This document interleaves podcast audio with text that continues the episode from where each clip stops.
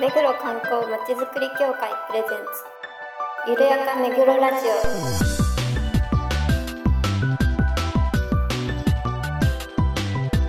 この番組は目黒に関することをゲストを交えてゆるやかにお届けする観光トークバラエティです。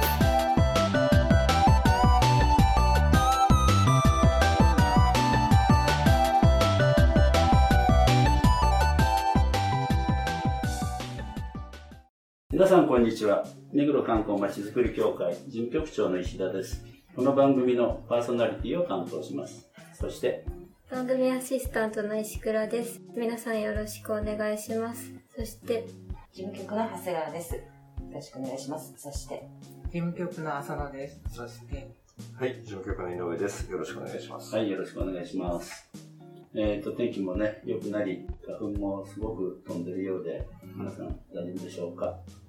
えー、桜も満開ですが、あの、花見の自粛をお願いしてますので、できれば、協会の Facebook に毎日写真を載せてますので、それで我慢してください。よろしくお願いします。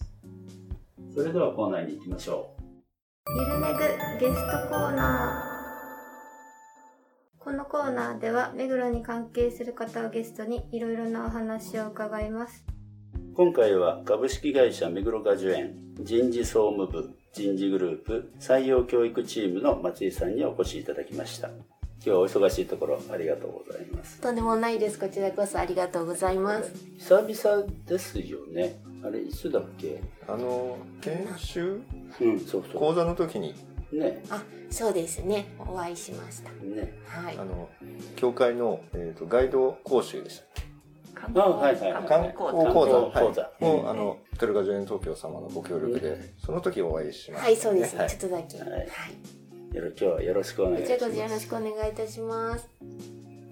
それでは簡単にホテルガジョエン東京をご紹介しますホテルガジョエン東京の前身の目黒ガジョエンはより多くの人々に本格的な料理を気兼ねなく食べていただくため気軽に入れる料亭として1931年目黒の地に誕生しました館内は芸術家たちによる壁画や天井画彫刻などで装飾され人々から昭和の竜宮城と謳われました。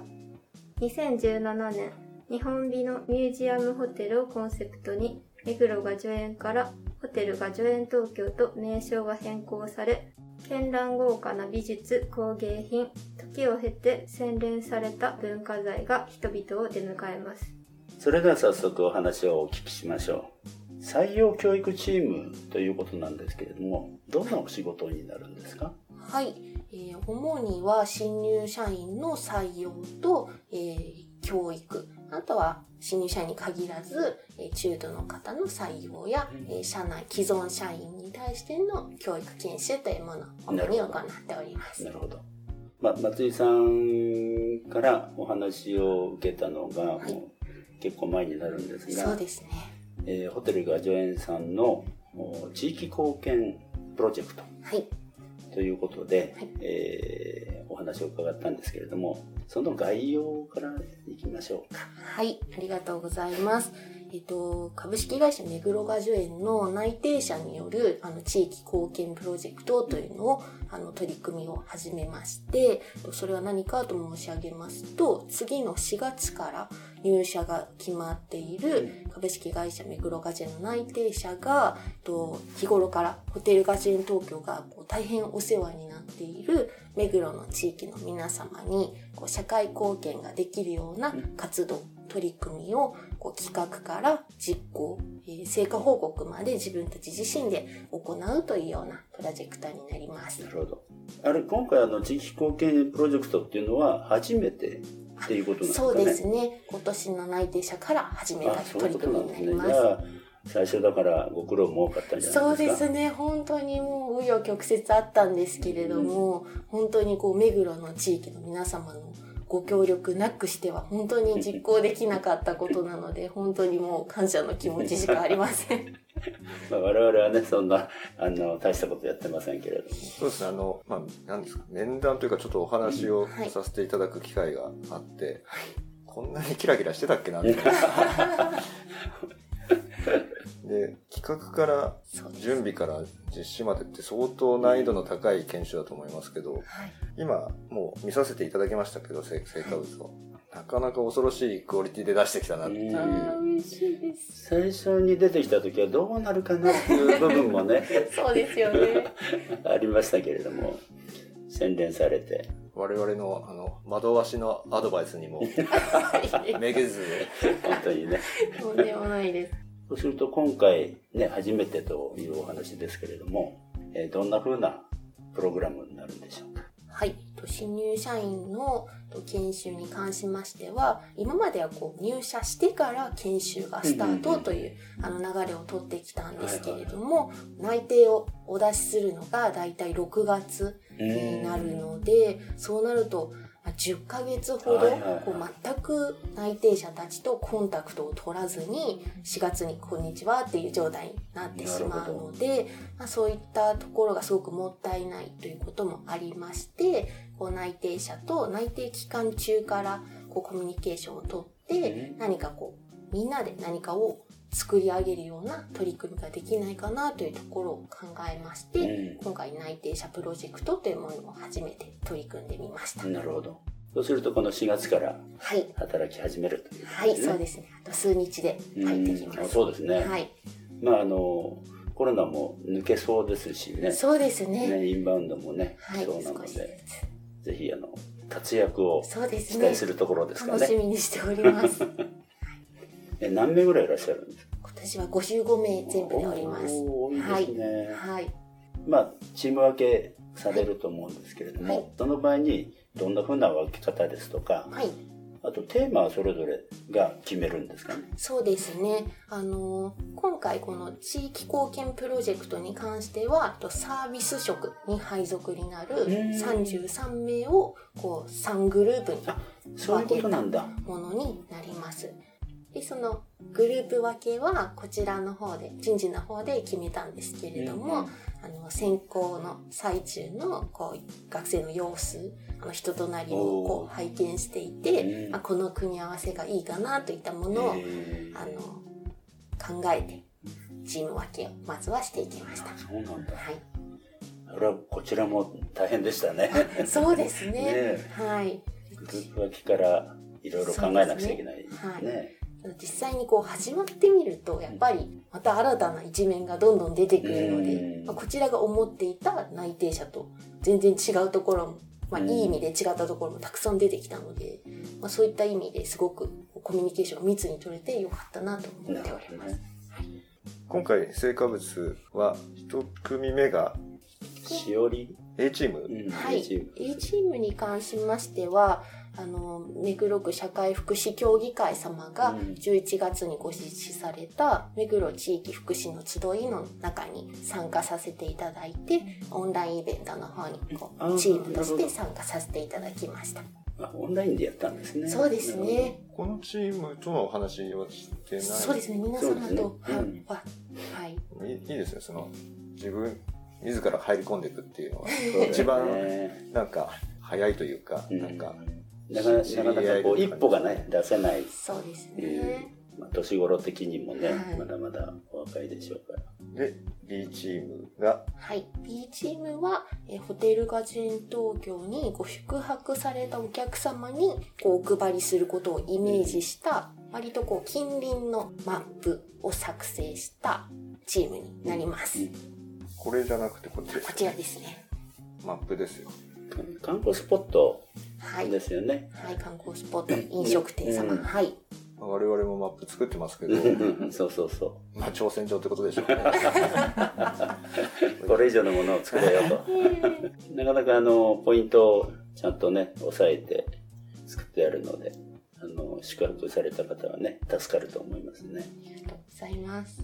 で、えー C チームはい。が、C チームはこうもっとこう目黒区に自分たちのような大学生のような若い層のえー人たちにも来てほしいなということでこう若い世代に刺さるようなお散歩コースをまず作ってそれをもとにマップご案内を作っていったチームになります。あそうださっき B チームでちょっと言い忘れたんですけどポスターが斬新だなと思ってなかなかできないですよ、この割り切り方って。これすごいなと思いますね。本当に QR コードと文字だけなんですけど、バランスがすごく、本当だね。こんなに綺麗に作れるんだっていうこの要素で。のは、やっぱホテルガジョエンに行くような行きたくなるですね。センスを持ち合わせてるのか、センスいいよね。ありがとうございます。できないですよ、このね感じって。散歩で優雅なひとときを。どうですか、デザイン的に？いいと思います。バランスがね、いいよね。うん。思い切った。思い切ってますよね。浅野さんどうですか？こういうキャッチがありますけど。いやすごいなってこう学生でこうもうなんかこれをそのまま印刷して一般に配布でもできるんじゃないかなっていうレベルのものをこう入社前にみんなで話し合って作るってすごいなって思ってあの、C チームさんの地図は、実際に皆さん歩かれたんですかね？あ、そうですね。ルートを作って、うん一度そのルートで疲れないかっていうことだったりとああそこまでやっかたんだ、こうどこで休憩を取りたくなるかっていったようなことをシミュレーションして、あの作っていきました。大したもんですね。あの、うちもほら街歩きはい。やるときにはガイドさんええにね、お願いするんですけど、やっぱり歩いて、どこでトイレ、どこで飲み物とかね、はい。やっぱり配慮して、ええあのコース作りっていうのをやってるようなのでね。長谷川さんはどうですか？そうですね。あの、本当にもう目黒を代表するね、ホテルで、松井さんもおっしゃったように、こういう和な感じの、あの、ホテルなんての、うん、めったにない、めったにないっていうかね、あれですけど、あの、すごくこう、素晴らしいホテルで、そういうところに採用される方が、こう、ね、あの、採用前にこう、目黒の方と触れ合いながら、こう、成果物を作るっていう機会が与えられて、すごい良かった、良かったんじゃないかなと思って、あの、もう、採用の時からみんなお友達になっててるんじゃないかなと思って、うん嬉しいなと思っはてい、素晴らしい結果だと思いました。この C チームのポスターは本当秀逸だと思いますね。ね絶対喜びます。このコピーとか、はい。すごい上手だし、なんかターゲットもだん？学生のカップルがデートするみたいな、はいねこう、ちょっとピリッとしますけど、充実してんだな、みたいな感じですよ。でもなんか、その、自分たちのこう、持ち味をちゃんと武器にして、そうだよね形にしてるっていうのはなんか、ねすごいなと思うん、いますね。若い目をね、大事にこう生かしてる感じはしますよね。我々ではこういうのが出てこないもんね。はい。なかなかね。もっと枯れた味出します。我々なりの。はいでもあれでしょ？えっと、4月からは皆さん、それぞれの部署が分かれるっていうのがあるんそうでです。ね。はい。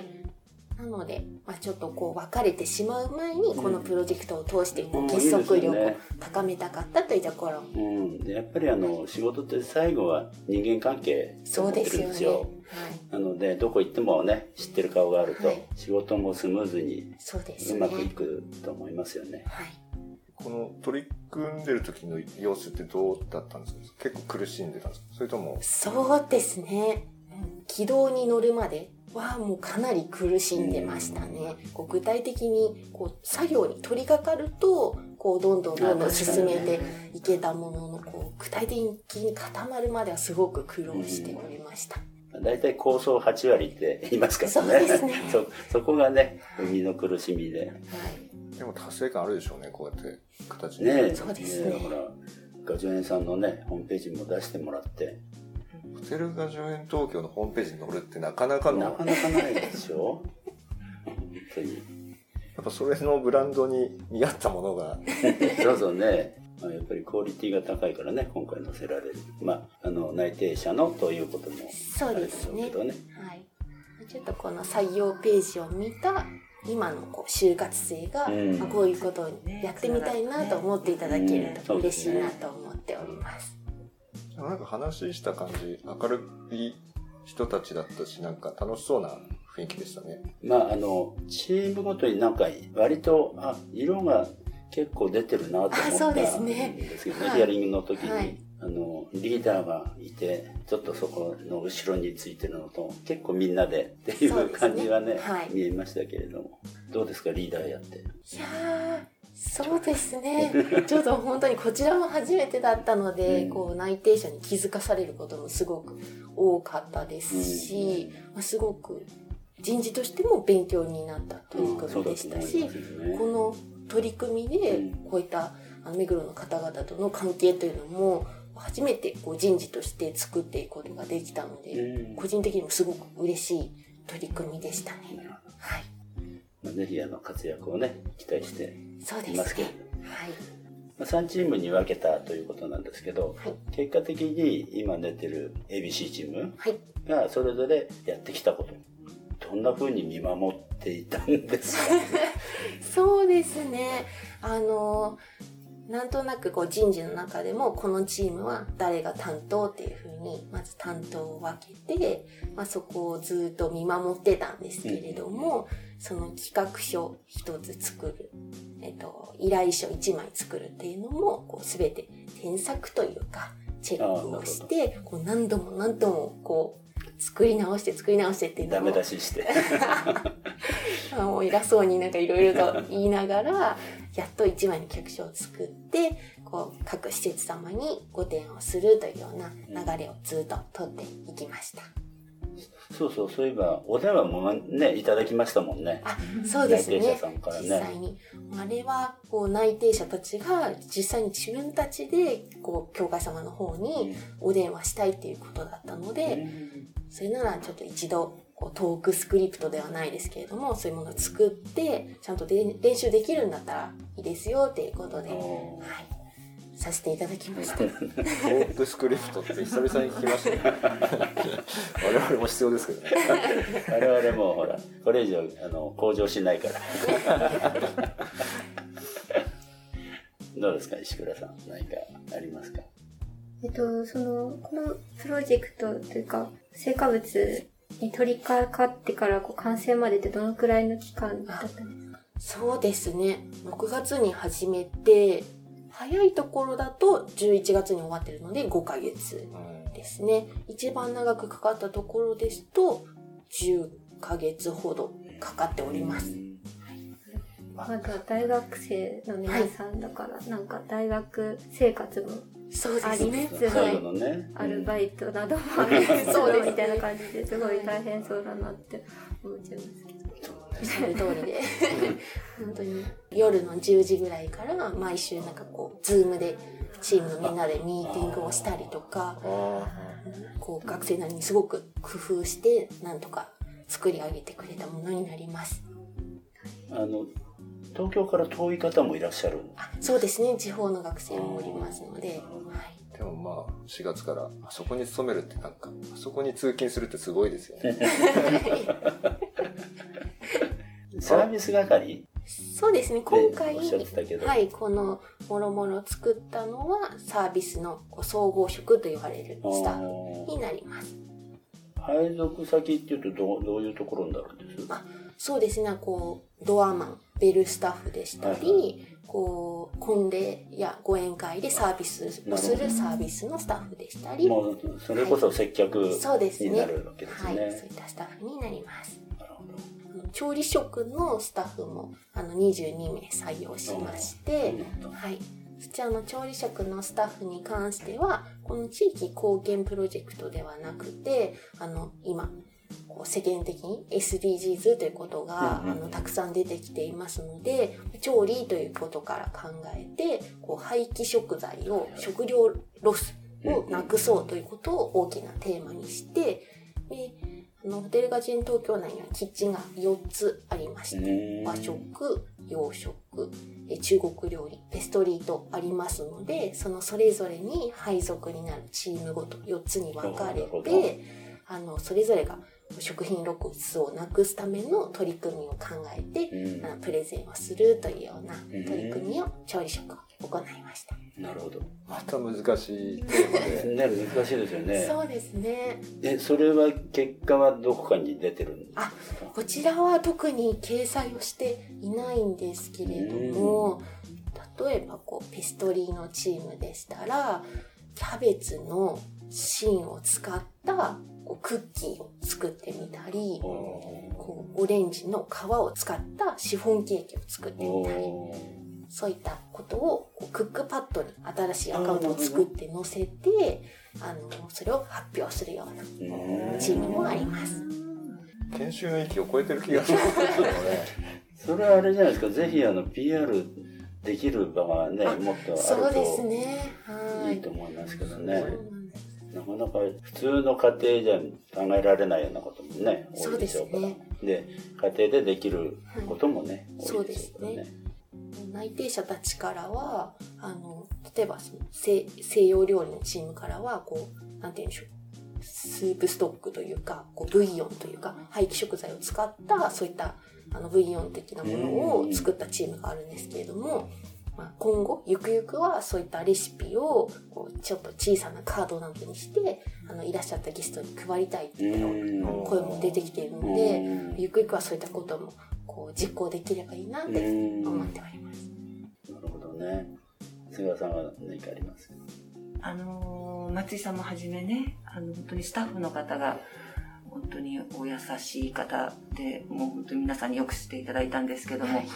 こうやって、あの、若い頃から研修を通じて、こう、画助園のカラーに染まって、皆さんね、こう、活躍されるんだなと、あの、そう、ね、いいなっていうふうに思って聞いてました。はいございます。あとあの、ホテルが上演東京の魅力はい。っていうのがあれば何か。そうですね。はい。ありがとうございます。やはりこう、日本美のミュージアムホテルというところがコンセプトになりますので、本当に他にはない唯一無二のこう、ホテルというのは、あの、自負しておるんですけれども、まあ、そのハード面に負けないこうサービス面からなるこうソフト面というところにもすごく自信を持っていますので、そのあたりが一番魅力かなと。思っております。他には負けないホテルマンでそうですいね。ますよ。はい。松井さん、ご自身はどういう、まあ、経緯っていうか、はい。あれできっかけというか、うんはい。ガジュアンにね、いらっしゃるのかなと。そうですね。あの、私も新卒から、あの、株式会社目黒ガジェに入社したんですけれども、経緯というかきっかけは、大学の4年生ですね、あの、就職活動中に、こう大学の謝恩会の会場を決める委員に、あじゃんけんで負けてなりまして、それで、こう、いろんなホテルさん、会場さんをこう見るような、うんあの機会がありましてその時にあの当時の目黒雅樹園にもこう訪れたというのがきっかけになります今までそういったこういった雰囲気の施設というかうん。会場を見たことがなかったのうん。ですごく衝撃を受けましてうん。で帰り道に説明会を申し込んだという。えーあーそうなんだ即決じゃないですか。はい。決断があったんですね、そうこですね。うん。でもあれですよね、もう、あと3ヶ月で、はい。新たな採用をしなくちゃいけないあそうですね。いうところもありますよね。今はもう絶賛その次の世代の採用活動中になりますので。ですよね。そっか。あれ、採用選考なんかははいつぐらいなんです、あもそうですね。もう説明会などが一区切りしまして。はい。今はエントリーシートのご提出をお待ちしているところです。中途採用って何歳からいけるんですか？あ中途採用は年齢制限みたいなはいのあのと特にあ、そうですか。はいございませんね、一応聞いただけで。お待ちしております一応聞いただけで。はい、今日は本当お忙しいところ、あ、ごめんごめんごめんごめん。もうお忙しいを噛んじゃうんですね。今日はお忙しいところ本当にありがとうございました。そありがとうございまし今た後のごやご活躍もはい期待しております。ありがとうございますどうもありがとうございました。ありがとうございましありがた。ここでお知らせです。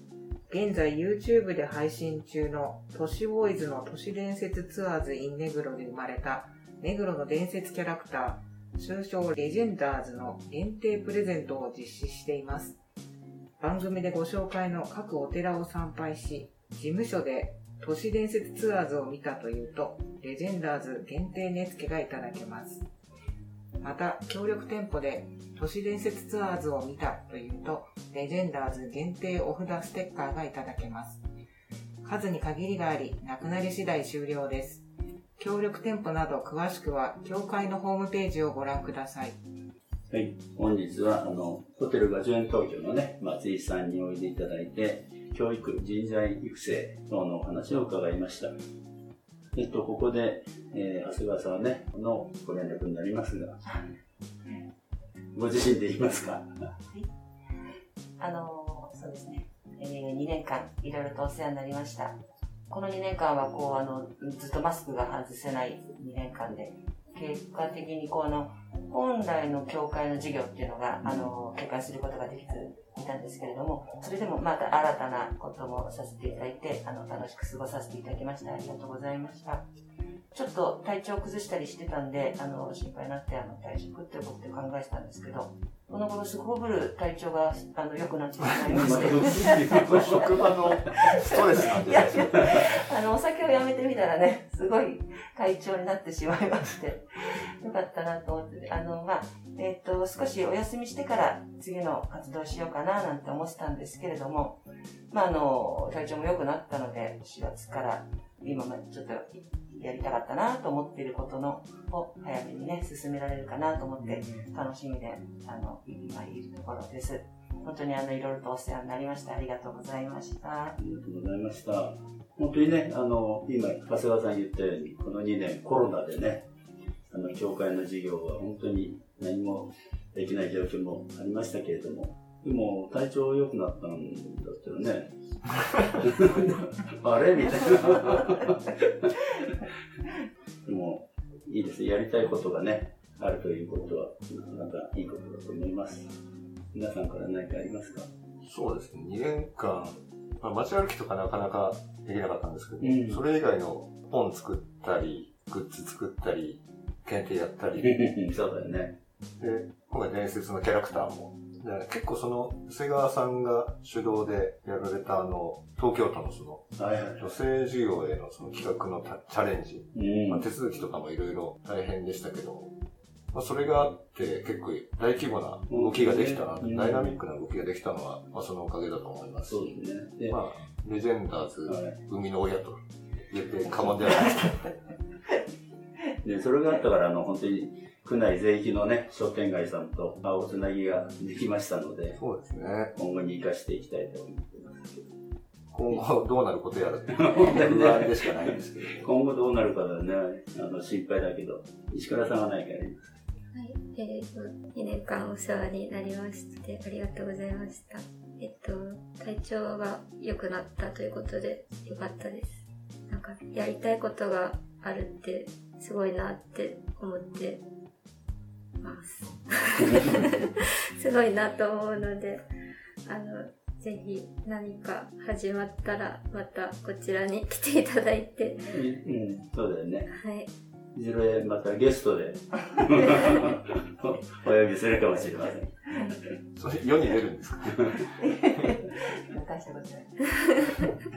浅野さんは、ね、私は、おととしの11月からここに来てから、まあ、ずっとお世話になって、一応でいらっしゃるので上司なんですけど、なんかとっても頼みやすいので、いろいろこうやっていただいて、本当にありがとうございました。なんかあの、体調が悪いと聞きつつも、こう、毎日ニコニコしてくださってるので、もう、そのまま甘えてしまった面も多いんですけど、まあ本当に、体調も改善されてきたってことで、これからますますご活躍いただいて、またこの教会に遊びに来ていただけたらと思います。今までありがとうございました。ありがとうございます。本当にあの、無理言って来ていただいて、で途端にあのコロナになっちゃって、もっともっとね、あの、長谷川さんの手腕を発揮できる場面が本当はあったんだと思うんですけれども、まあ、その代わりあの、今まで手出せなかった補助金とか助成金をね、の事業をすることができましたので、本当に大きな一歩は気づけたかなと思っています。まあ、今後ともね、体調だけは注意して、ね、あのぜひまた遊びに来ていただいて、遠慮なく来てほしいと思いますので。冷やかし OK な。どうもいろいろありがとうございました。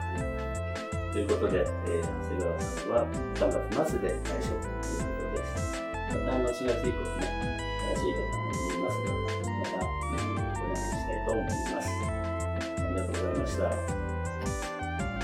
番組では皆さんのご感想、ご要望をお待ちしています。メールアドレス、ゆるめぐ、アットマーク、めぐろ、観光 .com までお送りください。それではまた次回まで。さよなら。さよなら